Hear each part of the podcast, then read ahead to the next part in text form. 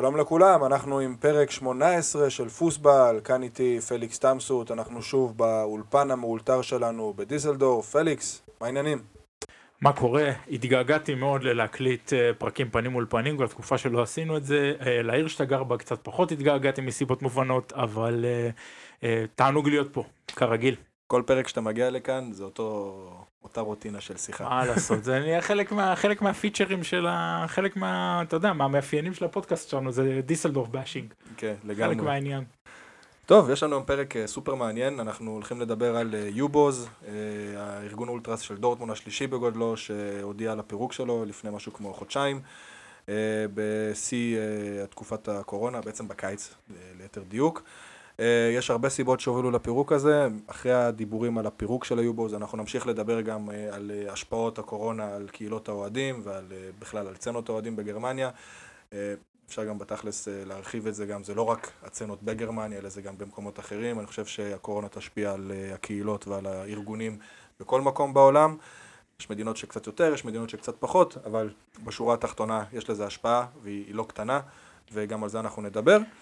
אה, יש משהו שאתה רוצה להוסיף לפני שאנחנו מתחילים? כן, אני חושב שהסיפור של היובוז הוא אה, דוגמה מאוד מאוד טובה שאפשר לצאת ממנה ובאמת לדבר על הכלל ולדבר על אה, מה בדיוק קורה בתוך אה, אה, סצנת האולטרס בגרמניה או בתוך כל מיני קבוצות אולטרס שונות בגרמניה בתקופה שבה אנחנו כבר מה אותו שנה בלי בלי אצטדיונים מה מרץ זה היה שהפסקנו ללכת. כן. אה, ויש לזה כל מיני השפעות כמובן שזה השפעות שהן לא מנוטרלות מהסביבה הן קשורות גם למצב הפוליטי בגרמניה כמובן לקורונה לכל מיני אלמנטים אחרים אה, וכל זה איכשהו מתערבב לתוך מישמש שמספר סיפור מאוד מאוד. אה, אמ, חלקית מדאיג, חלקית, אני מתאר לעצמי שלהרבה מהמאזינות והמאזינים שלנו בחוץ זה אולי יהיה באמת מעניין, איזשהו, איזשהו משהו קוראים בגרמנית איינבליק, איזשהו מבט לבפנים. אה, אבל חלקים מהסיפור הזה הם באמת נורא נורא מדאיגים גם לאנשים כמוני שבאמת מתעניינים ב, בכל העולם הזה של תרבות האוהדים ואולטרס וכל מה ש... כל תרבות, תת תרבויות האוהדים שיש פה בגרמניה ומסביב. אה, אבל גם לנו, כ, אתה יודע, כישראלים, כאנשים שחיים פה אה, בגרמניה כבר כמה שנים וכזרים פה בסופו של דבר. אז אה, בוא כן, נתחיל. מהגרים. טוב, אז קודם כל שוב ניתן לכם קצת רקע על היובוז, אומנם דיברנו עליהם בפרק השני, שקצת סיכם ככה על הצנות של דורטמונד ושל קיין. אבל אה, אין אה, הזדמנות רעה לדבר על הסצנה של דורטמונד וגם יובוס כמובן זה משהו שצריך להזכיר כדי להכניס אתכם ככה קצת לעניינים. אז אה, היובוז זה אה, הארגון השלישי בגודלו ביציע של דורטמונד מבחינת ארגון האולטרס, היו שלושה עד לא מזמן, אה, היוניטי, דספרדוס והיובוס. יובוס זה בעצם קיצור של יונגה בורוסן, ככה הארגון הזה הוקם, הוא הוקם ב-2005 אה, והוא התמקם מאז ומתמיד בבלוק 12, למטה בזודטריבונה, ביציע הדרומי. כמו שאמרתי קודם, זה הארגון השלישי בגודלו אה, בסצנת אוהדים של בורוסיה דורטמונד, באולטרה של בורוסיה דורטמונד. זאת אומרת, היוניטי זה הארגון הגדול ביותר, ודספרדוס מגיעים מיד לאחר מכן. הסמל של היובוז הוא הפטרון של העיר, אה, שמו הוא ריינולד הקדוש. לפי הסיפורים שמסופרים, ריינולד הגן על העיר בימי הביניים מפני פולשים ואויבים, וזאת אחת הסיבות שהיובוז לקחו בעצם את הדמות שלו להיות הסמל של הארגון. אה, קצת ככה על הימים הראשונים של הארגון, אה, בהתחלה חברי הארגון היו נוסעים לבד אה, למשחקי חוץ, בעיקר עם כרטיסי רכבת מוזלים, יש דבר כזה בגרמניה שנקרא כרטיס קבוצתי, אז הם בעצם היו קונים כרטיסים קבוצתיים ביחד ונוסעים עם רכבות. בהמשך הם התחברו יותר Unity ונהגו לנסוע לרוב בהסעות משותפות. בכלל כל הצצנה של דורטמון נוהגת בדרך כלל לעלות על הסעות משותפות, מדובר על משהו כמו שלושה ארבעה אוטובוסים שנוסעת ביחד למשחקי חוץ. כשבדרך כלל הדספרדוס נמצאים באוטובוס משלהם, גם בגלל הדעות הפוליטיות שלהם. והיובוס והדה יוניטי אה, בדרך כלל חולקים אה, אוטובוס אחד עם השני. עדיין, אה, יש על זה קצת חלוקות, דעות חלוקות. יש כאלה שאומרים שהיוניטי הם היותר שמאלנים מהצנות אוהדים של בורוסיה דורטמונד, ארגון האולטרה של בורוסיה דורטמונד. אני מכיר אינפורמציה אחרת, לפי מה שאני הבנתי דווקא היובוס הם האלו שהיו יותר שמאלנים, לפחות מבחינה ערכית. אה, בכל מקרה, אבל שני ארגונים אה, נוהגים גם לצאת לבלות ביחד אה, הרבה מאוד פעמים, זאת אומרת לכל מיני אירועים שנוגעים לארגוני שמאל של דורטמונד ושל האזור, אם זה הופעות, אם זה כל מיני דברים אחרים, אז שם אתם תראו הרבה מאוד פעמים את חברי היוניטי ואת חברי היובוס ביחד, כמו שאמרתי גם בהסעות. יש כמה סיבות שהובילו לפירוק של היובוס. זה ארגון שכמו שאמרנו, היה קיים הרבה זמן, לא מזמן הוא חגג 15 שנים, והסיבה העיקרית היא בתכלס, המודרניזציה של הכדורגל. שזה דבר שכעיקרון הם, אה, זה היה הערך הכי חשוב להם, לא? נכון, כאילו... זה גם הערך הכי הכי חשוב שלהם בתכלס, הם גם היו מגדולי המבקרים של הרבל לייפציק ושל דיטמר רופ ואופנהיים. לא צריך לספר לך גם על השלטים, אבל נדבר על זה כבר אחרי זה, בהמשך. Mm-hmm. אה, אחת מהסיבות הנוספות היו איומים חוזרים ונשנים שהגיעו מקבוצות ימין אה, קיצוני בדורטמונד, ביניהם גם הראיוטס אה, שזכורים לנו, אמנם התפרקו, אבל האנשים האלה עדיין מסתובבים בסצנה של דורטמונד וביציעים. מה שהיום הוא כמובן חוליגנס דורטמונד, נורדסייד במקרה הזה. אז כל הנושא הזה של הפוליטיקה, פליקס ירחיב עליו, ואחרי זה אנחנו נמשיך לדבר קצת על הסיבות הנוספות, כמו המודרניזציה, וכמובן גם הקורונה. כן, צריך להגיד שקודם כל חשוב לציין שכל האינפורמציה שאנחנו משתפים כאן היא לא אינפורמציה שמגיעה מהיובוז עצמם. היובוז עצמם לא הודיעו על הפירוק שלהם. הם פשוט החליטו שהם מתפרקים מבלי להודיע על זה. הדבר הזה נודע לתקשורת המקומית בדורטמונד, אחר כך גם הפן פרויקט, הפן פרויקט החינוכי פדגוגי מה שנקרא, בעצם אישרו את הדברים, הם כמובן בקשר ישיר עם האנשים האלה.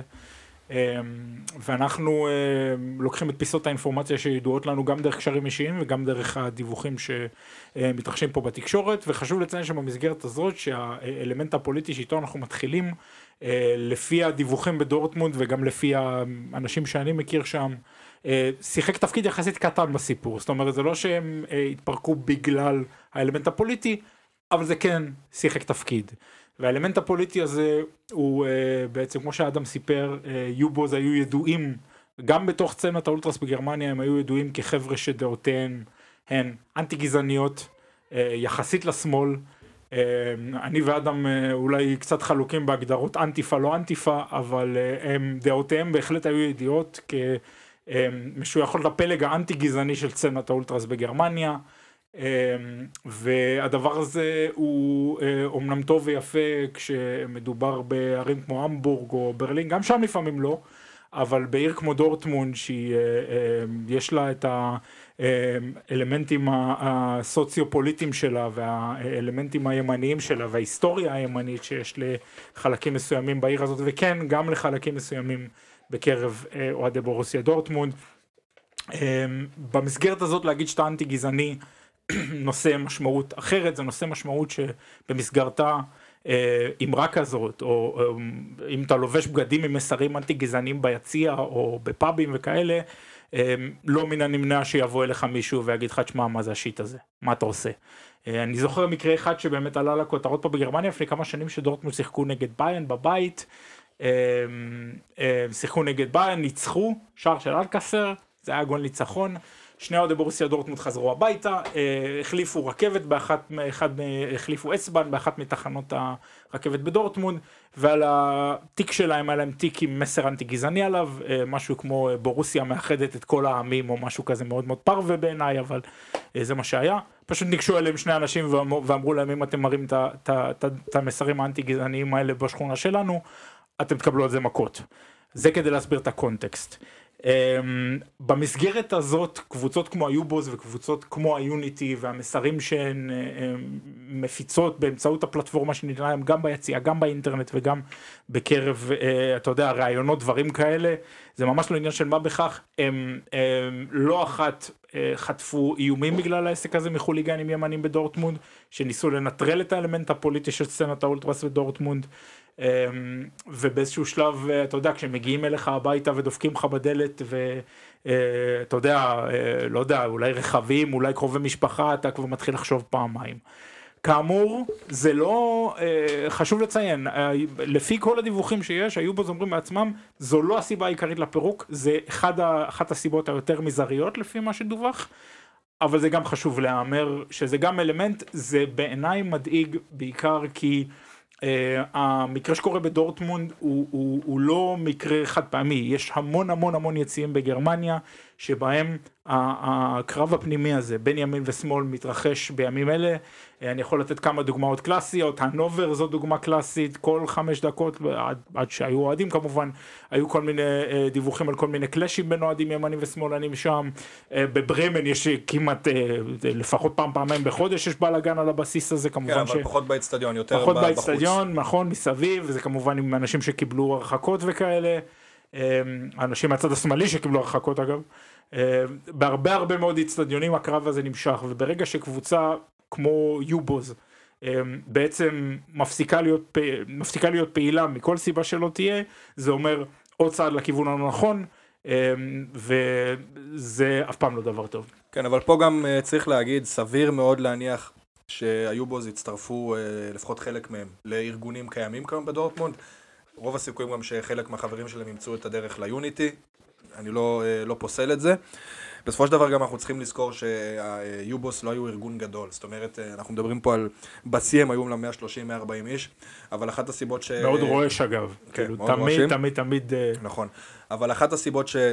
עוד סיבה מזהירית לזה שהם בעצם הודיעו על הפירוק שלהם, זה החוסר בדור המשך, שזה אחת הסיבות המרכזיות לא הכי מרכזית, אבל אני חושב שזו הסיבה השנייה הכי חשובה שבעצם היובוז התפרקו.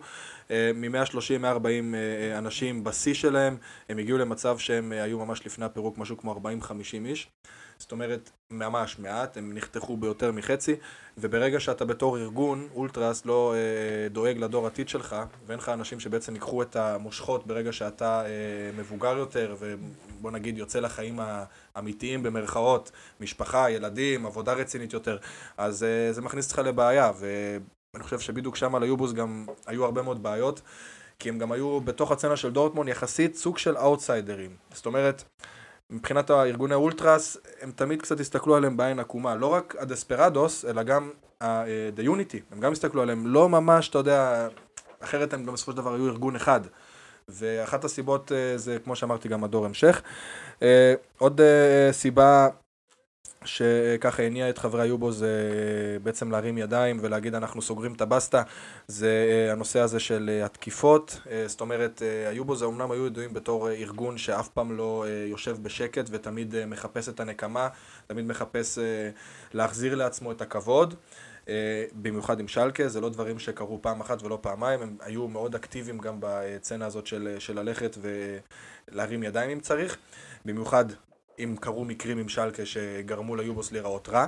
אה, ואחד המקרים אה, שהיה למשל, היה ממש לפני הקורונה, במשחק גביע של דורטמונד בברמן, שמינית גמר, דורטמונד באמצע השבוע, יום רביעי אני חושב זה היה, נסעו לברמן. אה, דווקא במשחק הזה, בניגוד למשחקים רגילים, היובוס הוציאו הסעה משלהם, לא נסעו עם הדיוניטי, והצנע נסע די בנפרד למשחק הזה. וכשהיובוס חזרו לדורטמונד, משהו כמו שתיים בלילה, אה, חיכו להם אה, בעצם משהו כמו 60-70 אוהדי שלקה. היו בו זה היו משהו כמו 35-40 איש בהסעה, כמובן שמבחינת כוחות זה לא כוחות. תקפו אותם, שלטים וציוד, אמנם אוהדים של שלקה לא הצליחו לגנוב. גם הגיעה המשטרה אחרי איזה חמש דקות, וחלק מהתוקפים מהצד של שלקה גם נתפסו. הם ברחו עם איזה משהו כמו שניים או שלושה טרנזיטים שהגיעו לשם. אבל בתקשורת פורסם על כל פנים שליובוז נמאס מזה. זאת אומרת, הם גם לא מחפשים עכשיו את הנקמה, והם לא מחפשים את אוהדי שלקה כדי להחזיר להם, במרכאות, אלא אה, פשוט נמאס להם מכל, ה, אה, מכל העסק הזה. זאת אומרת, מכל מה שקורה מסביב, מה, מהאלימות ומכל הדברים האלה, וזאת אחת הסיבות יותר מזערית כמובן, כמו העניין עם הפוליטיקה, אבל בין היתר, אחת מהסיבות שהם פשוט החליטו בסופו של דבר, אנחנו סוגרים את הבסטה. הסיבה המרכזית אבל באמת, שאליה גם רציתי להגיע, ואולי גם לך יהיה קצת מה להגיד על זה, זה בהחלט. כל הנושא הזה של המודרניזציה. זה בעצם הערך הכי עליון של היובוס, כמו שאמרנו, הם uh, היו מאוד מאוד פעילים בכל מה שקשור למחאות נגד uh, רזנבל, שפורט לייפציק, ונגד uh, כמובן הופנהיים ודיטמרופ.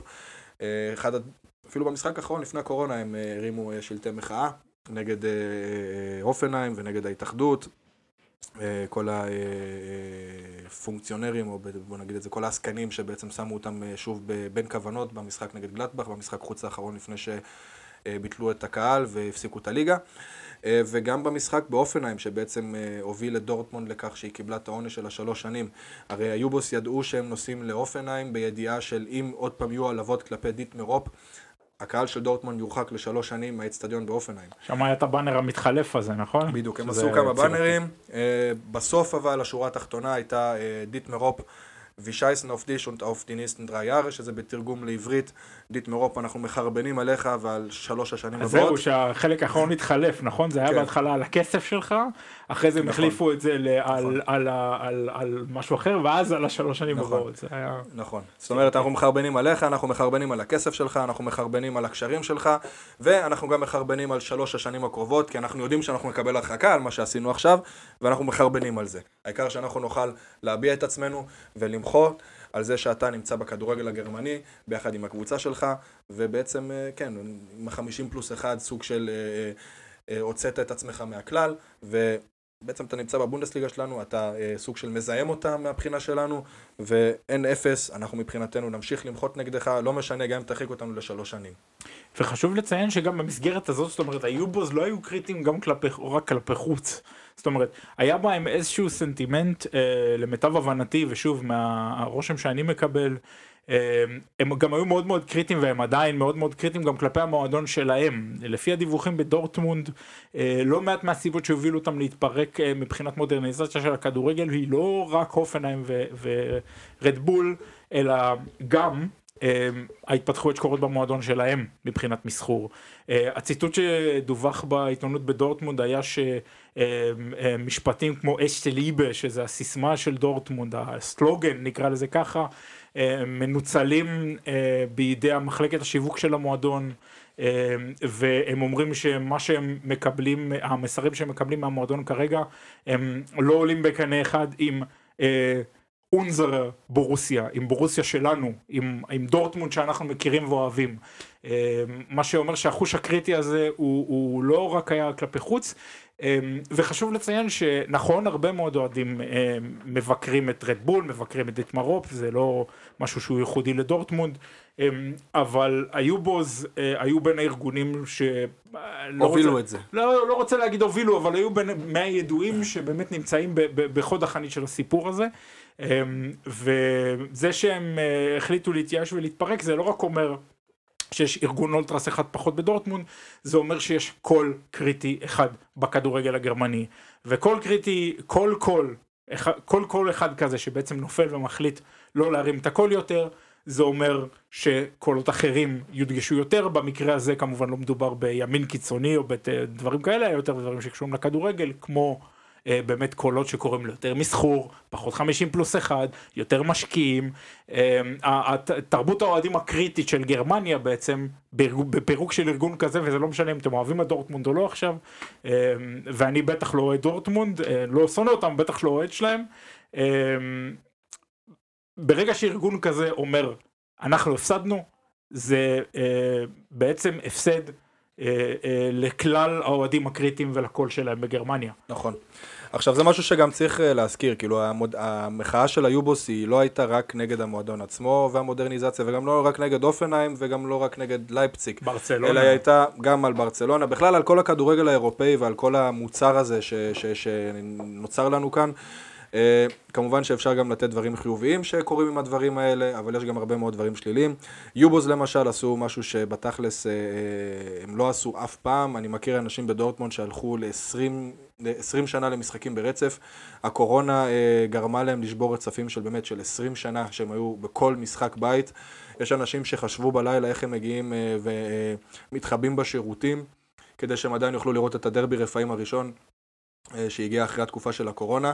באמת, בפנזין אה, של היוניטי האחרון שיצא, יש באמת אוהד שכתב את זה, שהוא דמיין בלילה איך הוא פורץ לאצטדיון ומתחבא בשירותים כדי עדיין להצליח לראות את הדרבי ולא להפסיד משחק בית. כאילו זה, זה פסיכי. אנשים 20-25 שנה לא פספסו משחק, וגם ביובוז היו אנשים כאלה, מן הסתם. אה, ולמשחק בברצלונה הם הודיעו שהם לא מגיעים כארגון. אה, אני מדבר כמובן על המשחק בשנה שעברה, משחק חוץ של בורוסיה דורטמונד בשלב הבתים בברצלונה, בקאמפ נו. אה, ומה שבעצם אה, הוביל את היובוס להחלטה הזאת זה המחירי הכרטיסים של ברצלונה. אה, אני זוכר שקיבלתי את האפשרות להזמין כרטיסים למשחק הזה דרך המועדון אוהדים, אז אה, כששמעתי את המחיר הייתי בשוק, כאילו, כבר קרה הייתי שקיבלתי... שם עם יונייטד, זה כבר- יציע חוץ נוראי, מחיר נוראי. זה א', זה א' וזה ב', אבל שמע, משטרה שם שמשמור. אני יכול להגיד לך למשל שלפריס סן ג'רמן, אה, שמינית גמר, אמנם לא נסענו למשחק בסוף, אבל קיבלנו שם כרטיסים ב-55 יורו, שזה עוד סביר לליגת אלופות, משחק חוץ. זה גם יקר, אבל סביר יחסית למחירים בגרמניה ליציאה עמידה. אה, אינטר מילאן, 45 יורו כרטיס אה, ליציאה של אוהדי חוץ. ברצלונה 80 יורו. עכשיו, וזה גם אחרי שהם כבר עשו אצלנו קומפרומיסום והורידו 120. מחירים, בדיוק. בדיוק. זה אחרי שהם כבר הורידו מחירים. למנצ'סטר, אני זוכר ששלחת לי גם אז תמונה, שבאמת אתה צריך משקפת כדי להסתכל על המגרש. מאחור הזה. חשוב לציין אבל משהו 120, אחד. אתה מבין? וזה זה, זה למשל מה שבאמת שבר את, מה ששבר את, את אה, הק- הקש ששבר את גב הגמל מהבחינה הזאת אה, של היובוס, הם לא הופיעו למשחק הזה בתור ארגון, וכשארגון כזה, ארגון כזה ערכי, בעצם מרים ידיים ואומר, אני את המלחמה נגד המודרניזציה של הכדורגל, מפסיק. כי אני כבר לא חושב שאפשר להילחם בזה, אני חושב שיש בזה, יש לזה say מאוד מאוד חזק. נכון. וזה משהו שצריך להדליק הרבה מאוד נורות אדומות, לא רק לאוהדים פה בגרמניה, אלא לאוהדים בכל העולם. ואני חושב שאפשר גם לקחת את זה קדימה גם לכל הנושא הזה של מונדיאל בקטר. או אפילו לזה שקטר משתתפת, ב, ב, אה, תשתתף בקופה, אה, אמריקה, לא, בקרוב מאוד. בגולדקאפ, ואז במוקדמות של היורו. זהו, ועכשיו גם הכניסו אותם למוקדמות של היורו, לבית עם פורטוגל. רק בשביל שהם בעצם לא ייראו כל כך רע במונדיאל שהם הולכים לארח, אה, במונדיאל הסופר מושחת הזה שהולך להיות מו... אה, זה. תשמע, יש הרבה מאוד אוהדים שמדברים על זה שהכדורגל כבר לא יחזור להיות מה שהוא היה פעם, לפחות הכדורגל המקצועני. אה, אני עדיין לא יודע כל כך איך לאכול את זה ולאן זה יתקדם, אבל אה, אנחנו בהחלט לא נמצאים במקום טוב. ואחד הדברים שקראתי באותו fanzine של הדיוניטי, זה שבעוד אה, 15 או 20 שנה, כשביירן ואולי בורוסיה דורטמונד או ארבי לייפציג ישחקו בסוג של Super League אירופאית, למרות שאני אישית, אתה מכיר את הדעה שלי, אני לא חושב שדורטמונד תצטרף לזה. אתה סותר אותי בקטע הזה, אתה חושב שאני קצת תמים, אבל אה, אחד הדברים שהיה כתוב באותו פנזי זה שאם באמת ביירן, דורטמונד, לייפציג או קבוצות אחרות יעשו את הצעד הזה לסופר ליג אירופאית, זה שהם פשוט בסוף ישחקו מול אצטדיונים ריקים. והם יחזרו עם הזנב בין הרגליים לליגות המקומיות שלהם, וינסו לזכות באוהדים שלהם בחזרה. ואני לא חושב שזה כל כך תלוש מהמציאות. אני מאוד מקווה שאתה צודק, אני רק חושב שבמקרים של מועדונים, נגיד דורטמונד זה, זה מקרה שהוא עוד איכשהו, אה, לא הייתי אומר גבולי, כי האהדה של דורטמונד ואנשים שמגיעים למשחקים של דורטמונד הם בסופו של דבר, אה, אה, בסופו של דבר הם, אה, נקרא לזה, יש אמנם תיירים ביציעים, אבל המספר שלהם ביחס, ביחס ליציעים, קטן. בדיוק, ביחס, אוהדים של ביחס- דורטמונד לא ישלמו כרטיסים של סופר ליג, ואני יכול להגיד לך אישית שהאוהדים של דורטמונד לא ייתנו לזה לקרות. ואצקה גם יודע טוב אני מאוד. מקווה שאתה צודק, אני רק חושב שמה שקוראים באנגלית the powers that be, הכוחות יהיו אשר יהיו, ברגע שהם יבואו ויגידו הסכום הזה עומד על השולחן, יבוא וצקי, יכול וצקי לבוא ולהגיד, תשמעו זו שאנחנו מצטרפים, או שיהיו לנו בעיות כלכליות, כמובן שסופר ליג יכול להגיד גם אה, פתאום ליגת האלופות ההכנסות יורדות, אז כאילו ההחלטה תהיה שונה. ואני מאוד מאוד מקווה שאתה צודק, אני פשוט חושב אה, בתור, שוב, אני גם, חשוב לציין, אני מסתכל על זה לא רק מזווית של אוהד, אני גם כמובן עיתונאי, אני נמצא בקשר עם האנשים האלה, אני עובד עם האנשים האלה, אה, ואני רק יכול להגיד שכאחד שבאמת עובד כל מועדון שאתם רק יכולים לדמיין אה, אה, בגרמניה, אה, מה שאומרים על נקניקיות נכון פי 70 על כדורגל, אל תדעו איך שזה עובד מבפנים, כי זה, זה, זה פשוט, אתה יודע, הכל ענייני קטר וזה. אתה אומר איך לעזאזל דברים כאלה קורים, ואז אתה נמצא בקשר עם האנשים האלה, עם ההתאחדות הגרמנית, עם המועדונים, עם המחלקות שיווק, עם מחלקות תקשורת, ואתה כאילו מבין את המנגנונים האלה, ואז אתה מבין למה אה, גורמים כמו היובוז מתפרקים, אתה מבין למה הם מתייאשים, כי הם אומרים, מול אנשים כאלה ומול תפיסות כאלה, בין זה לבין הסיבה שאנחנו התאהבנו בכדורגל, בין הסיבה שאנחנו נמצאים בעסק הזה, אין, אין, אין שום קשר. בדיוק, יש מעט מאוד קשרים בכלל. אמ, ואני חושב שזה גם נקודה שבה אנחנו צריכים להתחיל לדבר על ה... אה, מה הסיפור הזה מלמד אותנו במובן קצת יותר רחב, כי ה, אמ, כאמור ההתפרקות של היובוז היא, אמ, אני במקרה הזה אוהב לצטט את ה... אוהב, לא אוהב, כן, אבל אה, במקרה הזה אני חושב שהציטוט הכי מוצלח אה, אמר אותו הראש של הפן פרויקט בדורטמונד, למי שלא יודע, דיברנו על זה כבר כמה פעמים, פן פרויקט זה מוסד שבו יושבים עובדים סוציאליים שמתמחים בעבודה עם אה, אנשים צעירים בעיקרם, בעיקר גברים צעירים, מתמחים בעבודה עם אוהדי כדורגל צעירים, איזה פורמה מיוחדת של עבודת סוציאלית שפותחה פה בגרמניה בשלושים השנים האחרונות, זה מאוד מאוד ייחודי. האנשים האלה הם עצמאיים, אין להם שום אינטרס לייצג מועדון או לייצג ליגה או לייצג משטרה, הם שם בשביל האוהד. ומה שאמר הראש של הפן פרויקט בדורטמונד זה היה משהו נורא נורא מדאיג. אמ, ושוב מדובר על אנשים, על אנשים שלא קוראים על הדברים האלה בעיתונים אלא הם בקשר ישיר עם החבר'ה שאנחנו מדברים עליהם.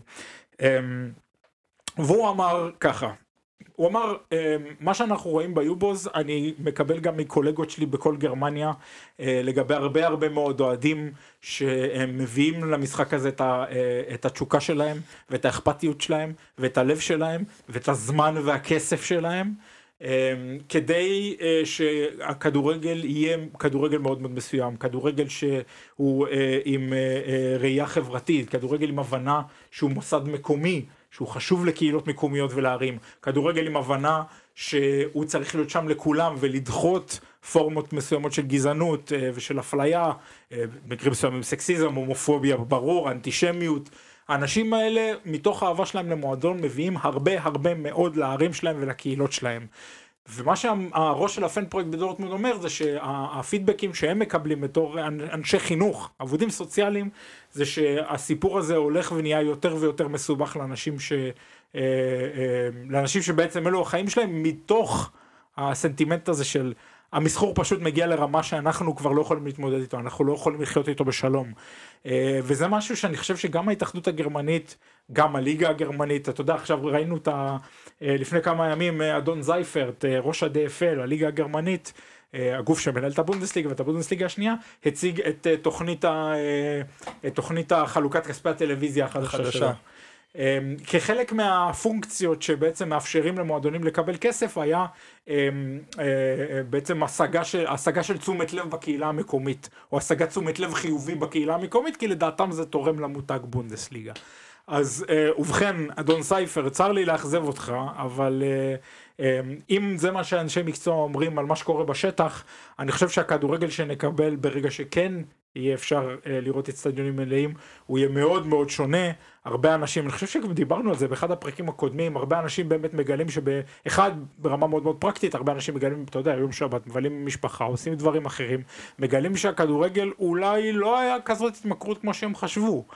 אמ, זה במובן הפרקטי, אבל גם במובן הפוליטי, במובן החברתי, במובן הסוציאלי. אתה יודע, כדורגל זה משהו שאני חושב שעדיין, אה, למרות ההתפתחויות, כדורגל הוא משהו שכל אמ, קבוצות האולטרס פה, אחד הדברים שהם הכי מתגאות בו זה שאתה יכול לעמוד ביציע בתור אקדמאי, בתור פרופסור, לידך יעמוד בן אדם שהוא, אה, אה, לא יודע מה, מובטל, ולידכם תעמוד מישהי שהיא, לא יודע מה, עובדת בחנות, אתם שלושתכם תהיו שווים במאה אחוז, וכדורגל יהיה נגיש וכדורגל יהיה משהו שגורם לעיר ולחברה להיות איזשהו, לא יודע אם גורם מאחד, כי זה בטוח שאין, אבל, אבל כן איזשהו גורם שהוא... מקרב משהו, בין אנשים. כן, מקרב בין אנשים, ו, וגורם לך להרגיש שאתה חלק מאיזשהו משהו גדול יותר. נכון. ואני חושב שהאלמנט הזה נפגע מאוד בתקופה של הקורונה.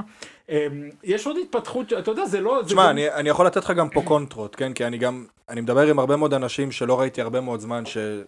אתה יודע, כורח המציאות, ש, שבאמת כן. uh, היינו יושבים הרבה מאוד, ולפני משחקים, ושותים בירה פה, ואתה יודע, הרבה מאוד אנשים אומרים לי שנחזור לאצטדיון, שוב נשב, ושוב נשתה בירה, ומחכים לזה, ויש התרגשות, התרגשות מסוימת שגם נבנית אצלך, שאיך אני מת כבר לחזור לבטון, ולריח של הבירה שנשפכת עליך בגול, ולקפוץ, ולשיר, ולעודד, והפרץ של האמוציות שהכדור נכנס. ריח של עשן לדעת חלקנו.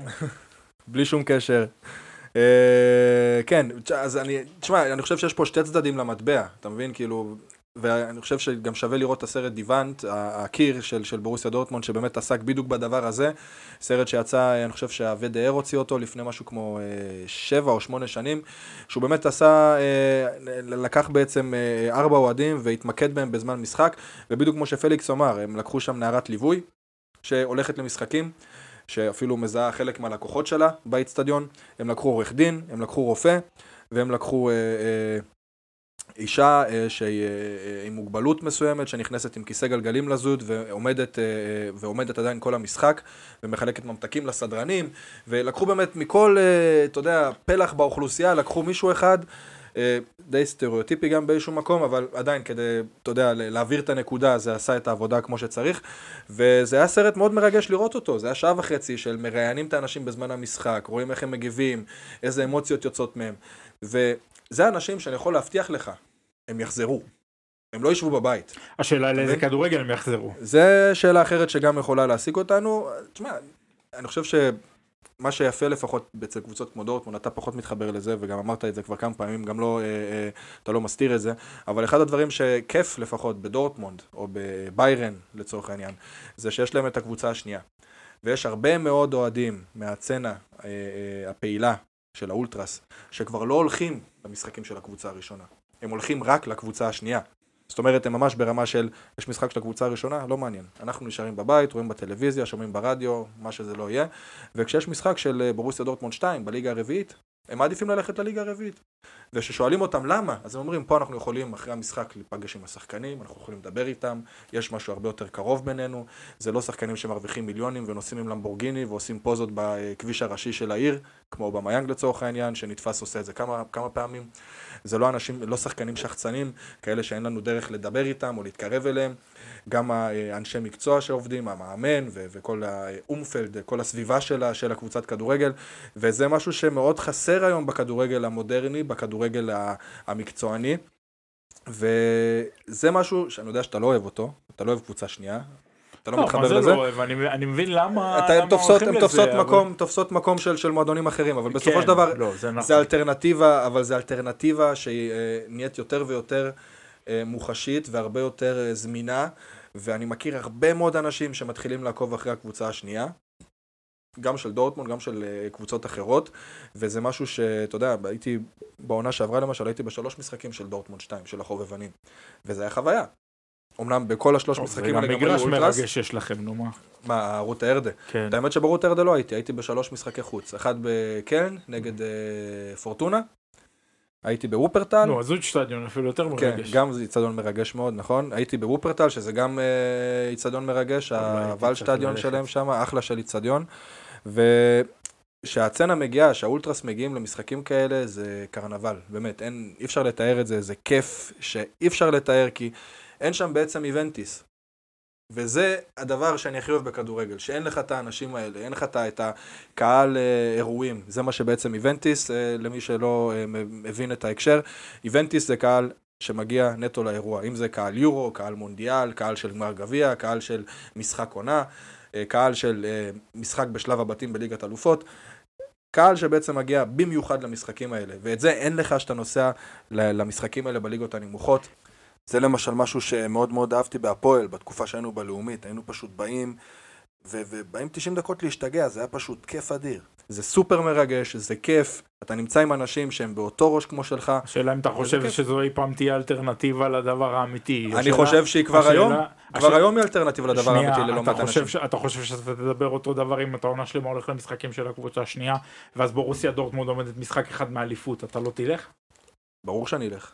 אני אלך במקביל לזה ולזה, כל עוד אני יכול. ותשמע, תכלס, בסיטואציה הנוכחית, עד שזה באמת, הכל עניין גם של מתי קש, אה, הקש שובר את הגב שלך, אתה, אתה יודע? יודע. הכל, הכל שאלה של מתי גם לך נמאס מזה, ומה הערכים שאתה לוקח איתך. ברגע שלי יימאס מללכת לבורוסיה דורטמונד, הקבוצה הבוגרת, ואם תהיה לי אלטרנטיבה יותר מעניינת בחובבנים, אני אתחיל ללכת לחובבנים. וברגע שזה יקרה, אז החובבנים גם יהיו הכתובת שלי אה, למשחקים שאני רוצה לנסוע. הם יעלו בעדיפות שלהם מעל ברוסיה דורטמונד שמשחקת היום בבונדסליגה. אני חושב שהמרחק עד שזה יקרה, לפחות מהבחינה שלי אישית, הוא עוד גדול, כן? כי אני חושב שדורטמונד עדיין מייצגת סט של ערכים מסוים. נכון שזה לא מה שהיה לפני 20 שנה או לפני 30 שנה, אבל עדיין אני חושב שיש אה, סט ערכים מאוד מאוד מאוד גדול שדורטמונד מייצגת אותו. אני מאוד אוהב את זה שהם נלחמים נגד אנטישמיות, אני מאוד אוהב את העבודה הקהילתית שלהם, הם לא שכחו מאיפה הם באו.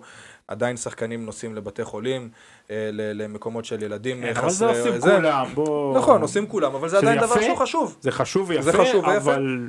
ודרך אגב, דווקא את המלחמה באנטישמיות ואת מה שהם עושים עם ישראל, את זה לא עושים כולם. נכון.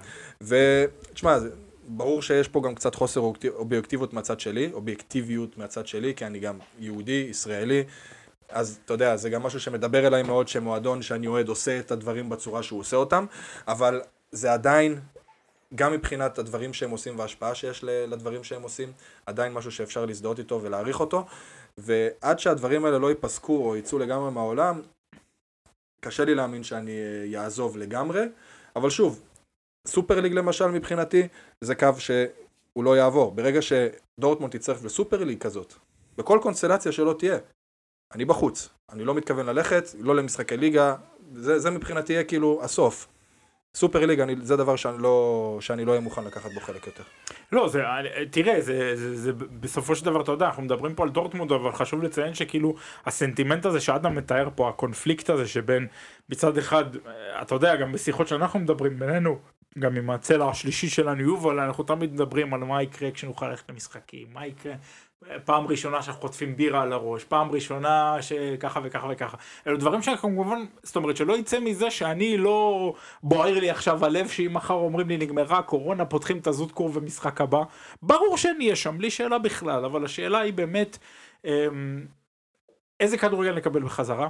שתיים, עד כמה החליפות, מה שקוראים באנגלית, עד כמה האנשים הבכירים בכדורגל הגרמני אה, יצליחו לקחת את הכדורגל למקום שבו אנשים אה, אה, יגידו שאנחנו לא זורמים ממה שקורה פה. תספר לנו קצת על, ה... על הרפורמה הזאת עכשיו ש-NRV עשתה עם המועדונים פה ב... על השטדיון האליאנסי. כן, על השטדיון אוקיי. האליאנסי הזה. זה בדיוק מה שרציתי לדבר עליו קודם, שההתפתחויות האלה, זה, אנחנו, אתה יודע, מדברים פה על דורטמונד וזה, אבל בסופו של דבר אלו דברים שבאמת, אמ, שוב, אני גם מדבר בתור בן אדם שעובד עם המועדונים האלה ועובד עם, ה, עם, ה, עם הגורמים האלה, אם זה משטרה, משרד פנים וכל מיני דברים כאלה. אמ, זה מדהים אותי עד כמה שהם אומרים לאוהדי כדורגל אה, תודה שאתם אה, מתנהגים יפה, תודה שאתם לא פורצים לנו לאצטדיונים, תודה שאתם אה, מתנהגים למופת ועוזרים לקהילה שלכם ובאותו זמן אתה רואה מה קורה ב, ב, ב, ב, אתה יודע, בשכבות העליונות של הכדורגל הגרמני, המנהלים למיניהם, הבוסים, כל הרומיניגה וכל הוואצקה וכל האלה. בוקר אחד, אתה יודע, בוקר אחד אומרים לך ש... כל אה, מה שהאוהדים עשו אה, לגבי אה, לדאוג שחלוקת הכספים היא תהיה צודקת יותר, לא קרה עם זה כמעט כלום. בוקר אחר אתה מתעורר, אומרים לך שפן פרויקטים בליגה הרביעית מעכשיו לא הולכים לקבל כסף מהדף, למה? ככה, לדף יש טונות כסף. בוקר אחד אתה קם ומופיע שר הפנים של מדינת אנר ובחור לא מודעות בקרב אוהדי כדורגל בעקבות גישת ה-law and order שלו כדי לשחק אותה חזק. אמ, גישה שאגב אנשי מקצוע בתוך עולם הכדורגל בעיקר פן פרויקטים מאוד מאוד מתנגדים לה. מסיבות חינוכיות כמובן לא בגלל שזה. דוגמה הכי טובה זה ארתה עכשיו היה בלאגן שם איזה אחד מהצנע שלהם קראתי בפסינציון פנקורבה אה, מגזין על אה, כדורגל גרמני ככה קצת וצנת אולטרס. אה, הוא הלך לדבר עם המשטרה ומסר פרטים, עלו עליו, מסר, מסר פרטים של הרבה מאוד, הוציאו אותו מהצנע, והפן פרויקט הוציא הודעה בעצמו, קראתי על זה היום בבוקר. זה לא היה פן פרויקט, זה היה לא הפן הילפה. פן, פן, אה נכון, העזרה המשפטית שהם נותנים. שלא הולכים לדבר עם משטרה, ואם יש לכם בעיות, בואו תפתרו אותה, אותם בתוך הצנע. ולמה בעצם ללכת לדבר עם המשטרה? אבל תמשיך. לגמרי, זאת אומרת יש איזשהו חוסר אמון נורא נורא בסיסי בין שני הצדדים האלה, חלקית מובן, חלקית, אתה יודע, אפשר לבקר את זה, אבל השורה התחתונה היא שזה ככה. אמ, ההתפתחות שרציתי להזכיר במסגרת הזה זה באמת התפתחות שנקראת איזשהו משהו שנקרא Stadionallianzen, בריתות האיצטדיונים. מה זה אומר?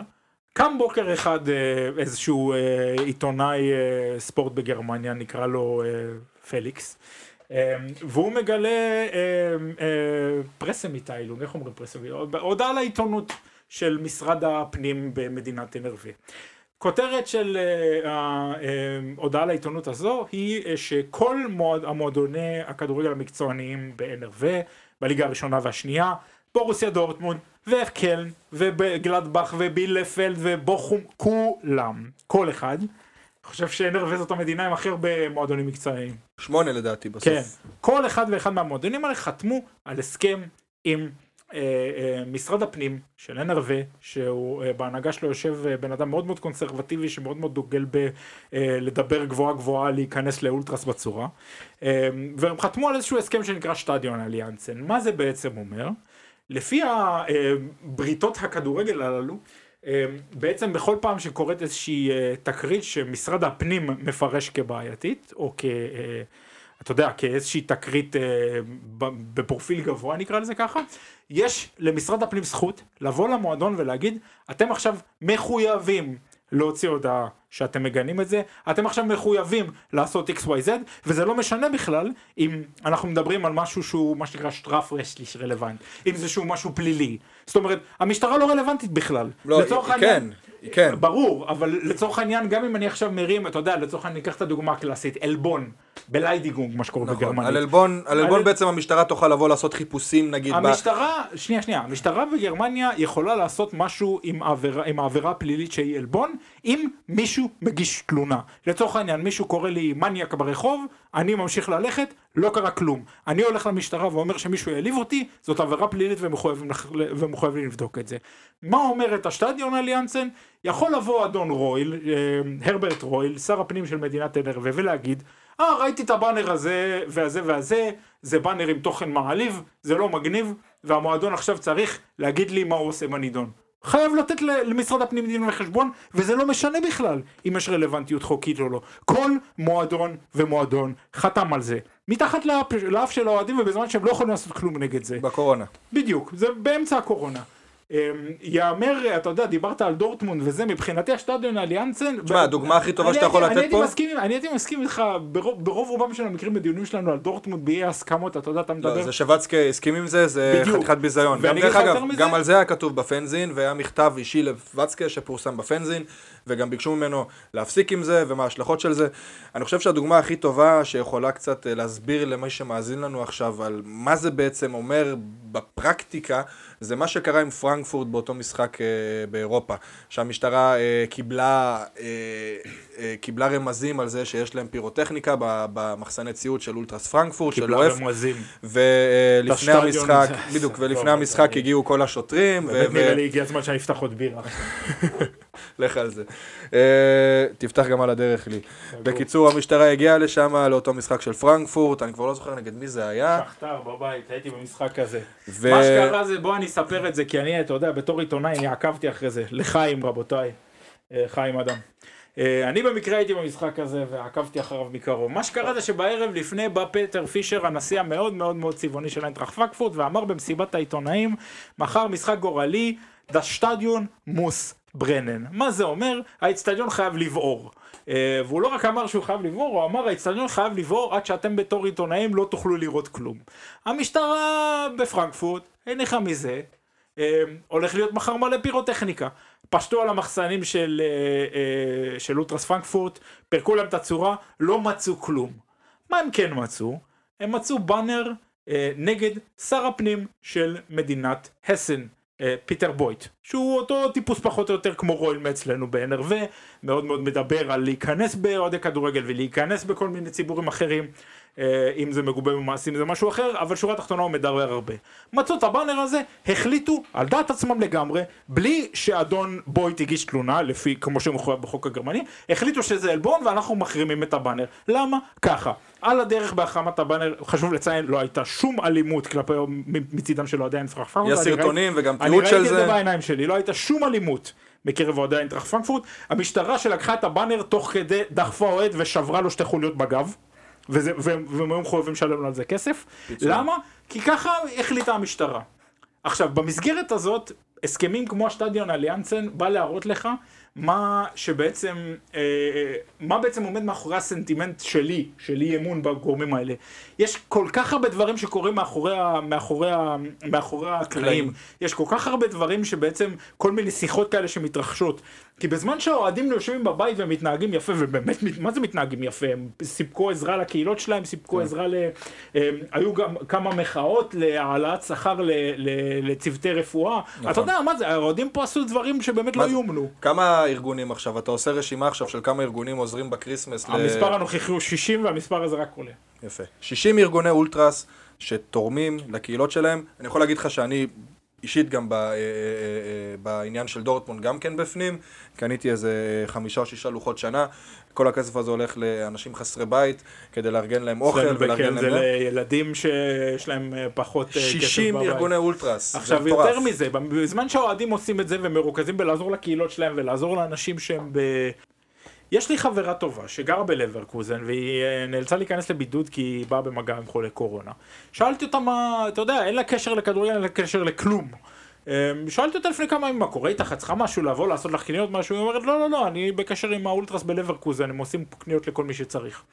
אמ, וזה ממש לא מדובר בדוגמה ספציפית. בזמן שארגוני אולטרס עושים את זה, בזמן שהרבה מאוד אוהדים, לא רק אולטרס, בעצם, אמ, אתה יודע, לא רק דואגים לעצמם ולקהילות שלהם, אלא אנחנו בסופו של דבר מדברים על מגפה. יש פה הרבה מאוד אנשים שאיבדו את העבודה שלהם, הרבה מאוד אנשים שדואגים לקרובים שלהם או לחברים שלהם, או אני לא יודע מה, שחיובים לקורונה, הרבה מאוד אנשים מתו פה בגרמניה, אמ, ובמסגרת הזאת באים אנשי עולם הכדורגל ואומרים, אוקיי, אז אתם uh, עסוקים בענייניכם, אנחנו באותו הזמן uh, נחתום על uh, חוזה, חוזה חלוקת כספים חדש שלא משנה שום דבר, אנחנו באותו זמן נחתום על השטדיון אליאנסן עם משרד הפנים, אנחנו באותו זמן נעשה צעדים שבסופו של דבר מראים לך שלא משנה כמה אתה מנסה להסתכל על הכדורגל המקצועני בגרמניה באופן רומנטי, הוא ידפוק לך כאפה בפנים ויראה לך ככה שבסופו של דבר זה הכל עסקונה וזה הכל ערבוביה של אנשים שאכפת להם מהאוהד הממוצע אה, באופנים שאם אני אגיד אותם אני אה, אסכן את המקצוע שלי פה בכלל. שמע, מה שעצוב זה שזה לא מגמה שהיא חדשה בכדורגל העולמי או האירופאי בכלל. זאת אומרת, זה משהו שהוא קיים כבר בכל העולם, זה משהו שהולך ותופס תאוסה. ומה שעצוב זה שכנראה הכדורגל הגרמני הולך להיות אה, האחרון שסוגר את הדלת או את האור בקטע הזה. כי ברגע שהכדורגל הגרמני בעצם יעבור את הרפורמה הזאת שכבר קרתה לפני 40 שנה באנגליה ובספרד, לא נדבר על מחירי כרטיסים, אם זה ריאל מדריד או ברצלונה או גם מועדונים אחרים, אה, אה, על צרפת, על איטליה, אתה יודע, זה לא, באיטליה היום אתה נכנס לציון, אתה חייב להזדהות, זה משהו שבגרמניה הוא בלתי מתקבל כן, על הדעת, לא, כאילו, פה... דיברו על זה פה בזמן קורונה וכבר אמרו כאילו, מה, חס וחלילה, להזדהות כן, בכניסה ו... לאצטדיון בגלל הקורונה? מה פתאום? לא, ומה, דבר עם אוהדי כדורגל בצרפת מה הולך שם עם המשטרה, אני אישית הייתי בכמה משחקי חוץ עם מנצ'סטר יונייטד בספרד, לא אכלתי כזה יחס גרוע בחיים שלי. אני חושב שיש גם קבוצה ישראלית שאכלה בספרד אה, מהשוטרים, אמנם בכדורסל, אני חושב שזה הפועל ירושלים אם אני לא טועה אפילו. במשחק חוץ שם הם קיבלו שם מכות, לא הכניסו אותם לאולם בכלל, והיה שם בלאגן מהסרטים. זאת אומרת, זה לא דברים שהם חדשים בכדורגל האירופאי, וברגע שזה יקרה בכדורגל הגרמני, מבחינתי זה יהיה כאילו האחרון סוגר את הדלת ואת האור. לחלוטין, זה לחלוטין ככה, וחשוב לציין שבעיני הרבה מאוד אוהדי כדורגל, אגב, בעיקר במדינות האלה, זאת אומרת, אתה מסתכל על המגמה של אוהדי כדורגל שמגיעים לגרמניה ממקומות אחרים. בדיוק. אתה... מלא בריטים. אתה יודע כמה פעמים אני חוזר מדורטמונד? אתה יודע כמה פעמים אני חוזר מדורטמונד? מלא בריטים. לדיסלדורף, והרי הבריטים שהם מגיעים, הם טסים בדרך כלל לדיסלדורף, מדיסלדורף 45 דקות בערך לדורטמונד עם הרכבת, וחוזרים, וכל זה, אתה יודע, ב-one day tour כזה. ואין יום שאני לא, אין משחק בית שאני לא חוזר מדורטמונד ואני לא שומע מסביבי בריטים מדברים אנגלית ועל המשחק של דורטמונד שהם היו בו. זה מטורף הנהירה של הבריטים בכדורגל גרמני. וזה ככה בכל איצטדיון אה, שאתם יכולים לחשוב עליו בגרמניה.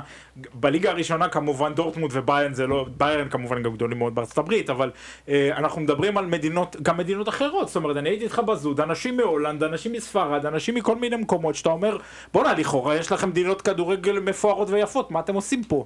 אה, וזה לא, לא מדובר רק על, על, אתה יודע, לא מדובר רק על הדורטמונדים והביירנים, כן. אצלנו בכן, במועדון האוהדים שאני חבר בו, יש לא מעט אה, חברים מאנגליה, מצפון מערב אנגליה, שבאים, ל...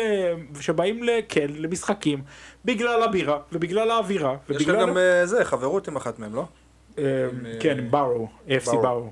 סיפור ארוך, אבל באמת, אין מועדון בבונדסליגה ובבונדסליגה השנייה, אני חושב שאפילו בליגה השלישית, אפשר להגיד את זה, שאין לו מועדוני אוהדים בינלאומיים. הדוגמה אולי הכי טובה לזה זה באמת סנקט פאולי, יש להם מועדון אוהדים בכל חור בעולם. כן, אבל סנקט פאולי זה גם סיפור זה אחר, גם זה העניין השיווקי שלהם והפוליטי שלהם. כמובן שיש לזה אלמנט פוליטי מאוד מאוד ברור, אין ספק, אבל באותו הזמן, אני לדוגמה מכיר את מועדון האוהדים הסקוטי של סנקט פאולי, גלסגו, לא, כל סקוטלנד בגלסגו. חברים טובים שלי, התחברנו דרך הטוויטר וזה, מכירים, מדברים מדי פעם וזה, רבים, ישראל, לא ישראל, ככה זה שמאלנים, תמיד מוצאים על מה לריב. אמ, מה אתם עושים פה? הרי בגלסגו, יש לך טרנג'ר, יש לך סלטיק, קבוצות עם תרבות אוהדים מפוארת מאין כמותה, סלטיק אפילו, אתה יודע, ידועים בתור אוהדים מאוד מאוד מאוד שמאלנים. מה לכם ולסנקט פאולי? מועדון ליגה שנייה בהמבורג, לא איזה... לא אליפות אירופה ולא כלום. בעיר שלהם יש קבוצה שהייתה לשעבר אלופת אירופה ולא אכפת להם. מה אתם עושים פה? הם בעצם אומרים לך בדיוק את, את מה שאנחנו מנסים להביע, אני חושב, בכל שבוע כאן. את הסיבות שבגללם אנשים, או בזכותם אנשים מגיעים מכל העולם כדי לראות כדורגל בגרמניה. הכדורגל הוא חלק מזה, אבל הוא ממש, ממש, ממש לא הכל. וזה בדיוק האלמנט הזה שנמצא כרגע על הכף. אה, ואני חושב שהחודשים הקרובים, אה, בעיקר החודשים האחרונים, הקרובים אחרי שהקורונה הארורה הזאת תעבור מעלינו ועכשיו מתחילים פה גם חיסונים בגרמניה וזה, אז עושה רושם שבאמת החודשים הקרובים יביאו עלינו בעזרת השם ובישועתו בשורות טובות. אתה חושב שעוד נחזור לאצטדיונים העונה? העונה לא נראה לי, אבל תחילת העונה הבאה אני אופטימי. אה, והשאלה היא איזה כדורגל נקבל בחזרה. כי אני יכול להגיד לך מאצלנו ב-FC, שהמסרים שאני מקבל מהחבר'ה מסביבי, הם מאוד מאוד פסימיים, ואני יכול גם להבין את זה. אני יכול גם להבין את זה לחלוטין. פסימיים באיזה קטע? פסימיים, בקטע של אנחנו רואים אה, איך המועדון התנהג, אנחנו רואים איך הכדורגל התנהג בכל התקופה של הקורונה, ואנחנו אומרים שעם זה אנחנו לא יכולים לחיות. בזמן שאנשים, אה, אתה יודע, הדוגמה הכי טובה, האוהדים של ביירן אולי לא, יאהבו את מה שאני הולך להגיד עכשיו, אבל זה לא אכפת לי לצערי, או לצערכם. אה, אנחנו כולנו כאן בתקופת קורונה, אה, מינכן, בוואריה כמדינה, כמובן מוכת קורונה באופן לא קטן. מינכן היא אחת הערים האדומות הראשונות, הכי גדולות בגל השני. זה גם המקום הראשון שהיה בו בכלל קורונה בגרמניה. שהם בהתחלה עוד הצליחו לסגור אותם ולבודד את זה, אבל בסוף זה חזר עוד פעם. בדיוק. אבל בתכלס במינכן זה התחיל. זאת אומרת, מינכן היא עיר שהוכתה בקורונה באופן מאוד מאוד רציני, אני גם מכיר כמה חבר'ה בסצנת האוהדים של ביירן וקצת של זכסי, שמספרים לי דברים מאוד מאוד לא סימפטיים. אה, ובתקופה הזאת באה ביירן מינכן ופותרת, פותחת במרכז העיר במרין פלאץ, בשטח הכי יקר במינכן, שמינכן היא גם ככה לא בדיוק העיר הכי זולה, פותחת מה שנקרא פיינבלט, איזה חנות אינטראקטיבית ענקית, שמי יודע מה היא ומי. בואנה, אנשים מאבדים את העבודות שלהם, לאנשים אין כסף, אה, אנשים צריכים עזרה במצרכים לבית. אה, שלקה עומדת לרדת ליגה, תתרמו לשלקה, מה קרה? כן, אה? אבל באמת, זה כאילו, זה מראה לך איזה רמה של ניתוק יש בכדורגל העולמי, וזה גם משפיע על גרמניה באופנים ש... איך אמר יפה, יש את אה, אנדריאס רטיג, שהיה לשעבר המנכ"ל של קלן, והמנכ"ל של סנקט פאולי, והמנכ"ל של ה-DFL גם. אמ, התפקיד האחרון שלו באמת היה בסנקט פאולי, איך הוא אמר לפני כמה ימים, לפני 15-20 שנה ביירן מינכן הייתה מראה סולידריות עם ארמיניה בילפלד ובוכום, היום ביירן מינכן מראה סולידריות עם מנצ'סטר יונייטד ומנצ'סטר סיטי, וזה מראה לכם בדיוק את הסנטימנט ש, ש, שעליו אנחנו מדברים, שהולך ומתחזק בכדורגל הגרמני. זה משפט חזק, שתדע לך. אה, בהחלט, אני לחלוטין, כמובן שרטיג הוא דמות אה, מאוד מאוד אה, אה, קונטרוברסלית מסיבות אחרות, אבל אה, המשפט הזה אני לחלוטין יכול לעמוד מאחוריו, וזה גם הרושם שאני מקבל מעבודה עם האנשים האלה ומסיקור של הדברים האלה יום יום. הכדורגל הגרמני, כמו שנקבל אותו בסוף הקורונה, יהיה כדורגל גרמני אחר, השאלה היא איך אחר. אה, והתנודות שאנחנו רואים אה, הן... לא חיובית לצערי. בוא נראה. ב- על כל פנים זה יהיה מאוד מאוד מעניין לעקוב אחרי איך זה יימשך. אה, איך אתה מבלה את הימי שבת שלך עכשיו? שאלה טובה. אני אה, אחד מברי המזל במרכאות כפולות ומכופלות במקרה הזה, שבעצם חייבים לראות כדורגל בשבת כי זו הפרנסה שלי. כן, אבל עדיין, אתה יודע, אה, זה לא יום ביקור לא- באצטדיון. לא, לא, זה כן, לא, זה לא אתה קם בבוקר עם ההתרגשות של אני לא, עכשיו הולך לראות את חברים שלי וכאלה. אפילו לא קרוב, זאת אומרת, אין מה להשוות. אני רואה את המשחקים כי אני חייב, אבל אני חייב לציין שבשנה האחרונה המקרה היחיד שבאמת... Uh, התלהבתי בו במידה שהיא אולי קצת מתקרבת לאיצטדיון, זה היה באמת uh, במשחק אה, נגדכם לפני כמה שבועות אדם, סורי. אבל חוץ כן, לפני שבועיים, uh, שכן ניצחה בדורטמונד אחרי מיליון שנה שלא ניצחנו. נתנו לכם. אז באמת, uh, זה היה הפעם שטיפה טיפה זה... ויתרנו לכם כדי ששלקה תרד ליגה בסוף. זה הכל, למען מטרת העל. אבל זה באמת אולי המקרה היחיד בשנה האחרונה שבאמת הרגשתי משהו. זאת אומרת, אני רואה את זה כי אני חייב, זה מרגיש שגוי. אה, מעבר לזה, אני בבית, יוצא לריצות הרבה, מסתובב, רואה חברים, אה, עד כמה שאפשר תחת המגבלות, עכשיו מגבלות פה בגרמניה מאוד רציניות. אה, יוצא לרוץ, חי בריא, בקושי שותה בירה, רזיתי מלא, קונה מלא בגדים של פרד פרי, אתה יודע, ברגוע. בקושי שותה בירה, אבל כשביקרתי אותך לפני חודש, ראיתי אצלך איזה ארבע ארגזים של אה, זה קרונן החברה. הזאתי של חבר שלי, שתמיד מביאה לי ארגזים של קרונן, גם שאני לא מבקש. סיימת אותם כבר, או שהם עדיין אצלך? עוד לא, עוד לא, הם מלאים, הם מחכים לביקור הבא שלך. טוב, אז כן. מה אתה עושה בשבתות? שותה בירה. זהו, ניצחת. לא, זה אני עדיין בעסק. שבתות, האמת שיצא טוב, כי אה, חזר אליי איזה עובד שהיה עובד אצלי פעם, וזה שחרר לי את השבתות לגמרי. אה, אז בעיקר עם הילדות ועם המשפחה בבית. אה, את אחר צהריים בעיקר, זאת אומרת הבוקר אני עוד בעבודה, אבל אפשר לצאת ככה לסופש אה, מוקדם. אה, השבתות פעם היו פשוט סביב כדורגל. הייתי הולך לעבוד, בדרך כלל מ-10 עד 12, ב-12 הייתי יודע, צק, פה אני בורח, ישר רכבת לאצטדיון, מגיע שעתיים לפני, התחיל לשתות עם החבר'ה. עכשיו זה במקום, אה, במקום ללכת לאצטדיון זה לבוא הביתה. אני כן מפעיל סקאי, כן עדיין השבת שלי היא סביב כדורגל, זאת אומרת אני אה, רואה בונדסליגה כל שבת, ואני גם משתדל להגיע בזמן לשלוש וחצי, לשעה המרכזית, כדי להתחיל לראות קצת כדורגל. לפעמים אני גם רואה קצת בונדסליגה שנייה. אבל uh, השבת שלי עדיין סביב כדורגל, זאת אומרת אני לא, לא עושה משהו אחר ואני גם לא, תכלס לא מתפשר על זה, זאת אומרת אני לא, uh, אם נגיד עכשיו יש איזשהו אירוע שאני צריך לוותר עליו על כדורגל, אני משתדל שלא. משתדל עדיין שהכדורגל יהיה כאילו במרכז העניינים, בוא נגיד. וזה יותר בקטע של אה, להכין את עצמך לרגע שזה יחזור להיות כרגיל, או בקטע של עשיתי את זה תמיד אז אני פשוט ממשיך עם זה? אני חושב שגם וגם באיזשהו אופן, זאת אומרת גם כדי שה... אתה יודע, שהחיידק ימשיך, שהוא פשוט, שאני לא אשכח בעצם מה אני אוהב באיזשהו אופן, גם כי אני עדיין מאוד אה, מתעניין בצד הספורטיבי, זאת אומרת, אני מאוד מאוד מתעניין בכדורגל עצמו, גם בפן המקצועי, יש הרבה מאוד כן, המזל משחקים של שהם אוהדי עדיין סופר דורטמונד יש מעניינים. להם כדורגל לראות, אצלנו בקלן זה קצת פחות סביב לא, הכדורגל. אני לא מדבר בהכרח על דורטמונד, דווקא אין לנו כדורגל כזה לראות עם איך שפאבר משחק, ויש לי הרבה מאוד ביקורת על איך שדורטמונד נראית. אני חושב שהמשחק נגד קלן גם אה, הראה לך בעצם איך אנחנו פחות או יותר נראים, למרות שהיית בטוח שאנחנו נהפוך, אבל אה, כן, אנחנו עדיין נראים על הפנים, לפחות מהבחינה שלי, זה לא הכדורגל שתואם את ה-DNA של בורוסיה עזוב דורטמונד. אותך מרקוס גיסטול זה פסרלה גרמני, חבל לך על הזמן. נו. אה, מה שאני כן אוהב זה, זה... נהיה לי הרבה יותר פנאי להתעסק בליגות נמוכות יותר מאז הקורונה. וזה משהו שמאוד, אה, ש- שאני מאוד אוהב. זאת אומרת, אני הרבה יותר עוקב כזה ליגה רביעית וליגה שלישית, ועוקב אחרי יריבויות, ופתאום אה, קייזרסלאוטרן וזארבריקן נפגשות שוב, וקייזרסלאוטרן מנהיים, למרות שדיברנו על הדרבי הזה גם שנה שעברה. אבל אתה יודע, יש פתאום כל מיני יריבויות כאלה שצצות לך, שאתה פתאום קורא יותר, ומתעניין יותר, מאיפה היריבות הזאת הגיעה, ואיך היא נוצרה, ואיזה משחקים היו בין הקבוצות האלה לפני עשרות שנים. וזה זה דווקא משהו שמאוד אני אוהב בקטע הזה, כי יש לך קצת יותר שקט. אתה לא באצטדיון, אתה עדיין אוהב כדורגל, יש לי הרבה יותר זמן לקרוא פנזינים ומגזינים של כדורגל.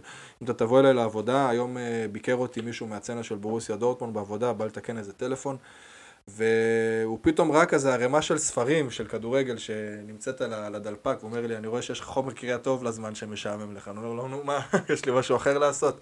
אז מהדברים האלה אני, אתה יודע, קוראים לזה, אפשר לקרוא לזה בקט, ב, ב, ב, בעולם המקצועי, אם אני עכשיו עובד איפשהו בתור סדנה להעשרה עצמית, אז אני מעשיר את עצמי באופן עצמי, עם, עם כל מיני ספרים שקשורים לכדורגל, ו, וכל מיני מגזינים של אולטרס ושל, אה, אתה יודע, אה, זה כאילו מהבחינה הזאת, האמת שאני ממלא את הזמן, והזמן הזה גם מתמלא בכדורגל ובספורט, זה משהו שתמיד משך אותי, שימשיך למשוך אותי וכמה זמן. אתה חושב שזה יחזיק?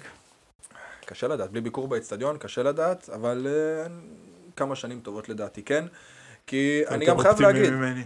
אני יותר אופטימי ממך, אבל אני גם מדבר על סמך אה, ניסיון אישי. תשמע, אני באתי לגרמניה ב-2011, בהתחלה הייתי גר בהמבורג, אחרי זה הייתי גר בברלין, זה היה 3-4 שנים שלא הייתי הולך להם לכדורגל.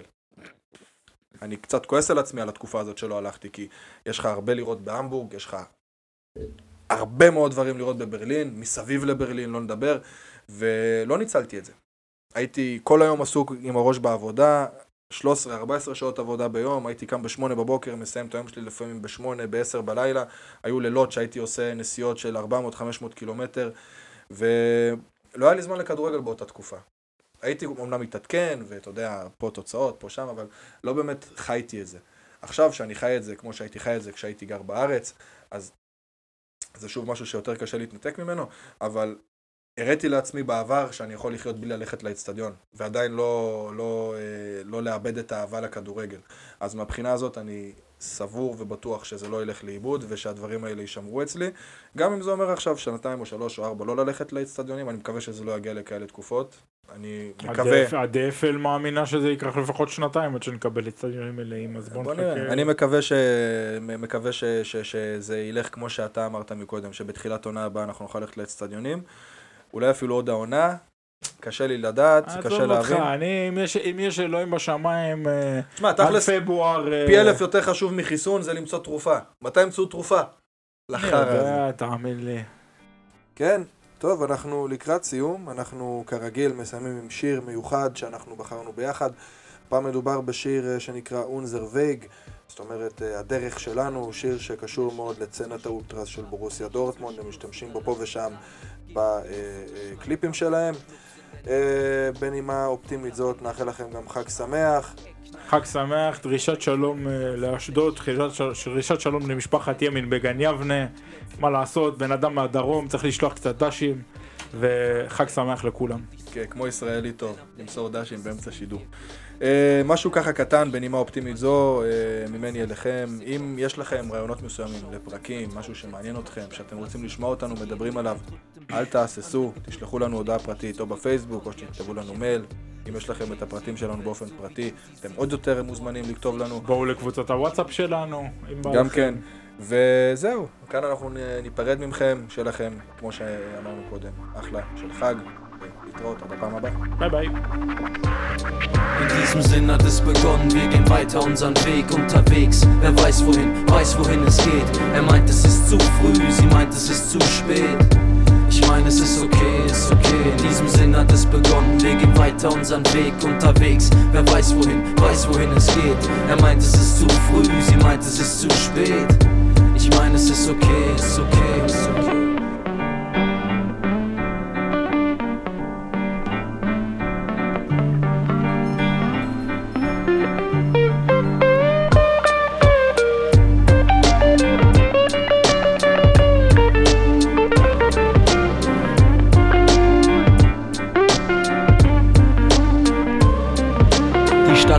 Stutzen auf rechteckigen Asche, Plätzen andere putzen, um sich Respekt zu verschaffen. Jetzt wetzen und gucken, um Reststrecken zu schaffen. Mit Stress rechnen im Rücken, das Wegstecken wie Flaschen, immer hinterher wie Bussen. Expressen und Taxen nach Exzessen in Schuppen und letztbesten Baracken. Den Fleck wechseln wie Nutten, nicht feststecken wie Ratten. In Dreckstätten wie Kruppeln kann man wegbrechen wie Lappentauch.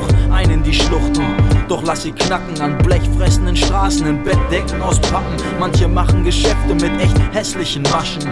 An den Ecken von recht prächtigen Putzen Verluste führen zu Frust wie Netzstecker zum Kasten. Du siehst sie betteln, sie schuften, du siehst sie schaffen, wegflüchten in Läden, Kinos und Spielotheken, während wir Wege machen, um Blechbüchsen zu drehen. In diesem Sinn hat es begonnen, wir gehen weiter unseren Weg unterwegs. Wer weiß wohin, weiß wohin es geht. Er meint, es ist zu früh, sie meint, es ist zu spät. Ich meine, es ist okay, ist okay. In diesem Sinn hat es begonnen. Wir gehen weiter unseren Weg unterwegs. Wer weiß wohin, weiß wohin es geht. Er meint, es ist zu früh, sie meint, es ist zu spät. Ich meine, es ist okay, ist okay, ist okay.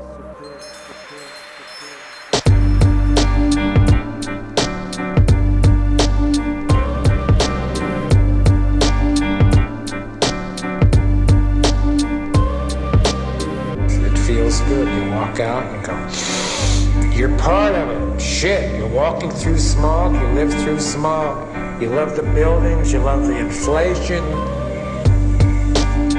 These are the people who are going to survive, don't you see? They're ready for inflation. They're ready for smog. They love it. What's the difference? It's only mental. Go with it. Give me the cities. Give me smog. Ideen reich durch Bewegung, seit unserer Begegnung. Zeilen aus, Zeilen aus, Zeilen aus. Zeilen wie die Mutterstadt, geprägt durch die Umgebung. Geprägt durch die Umgebung.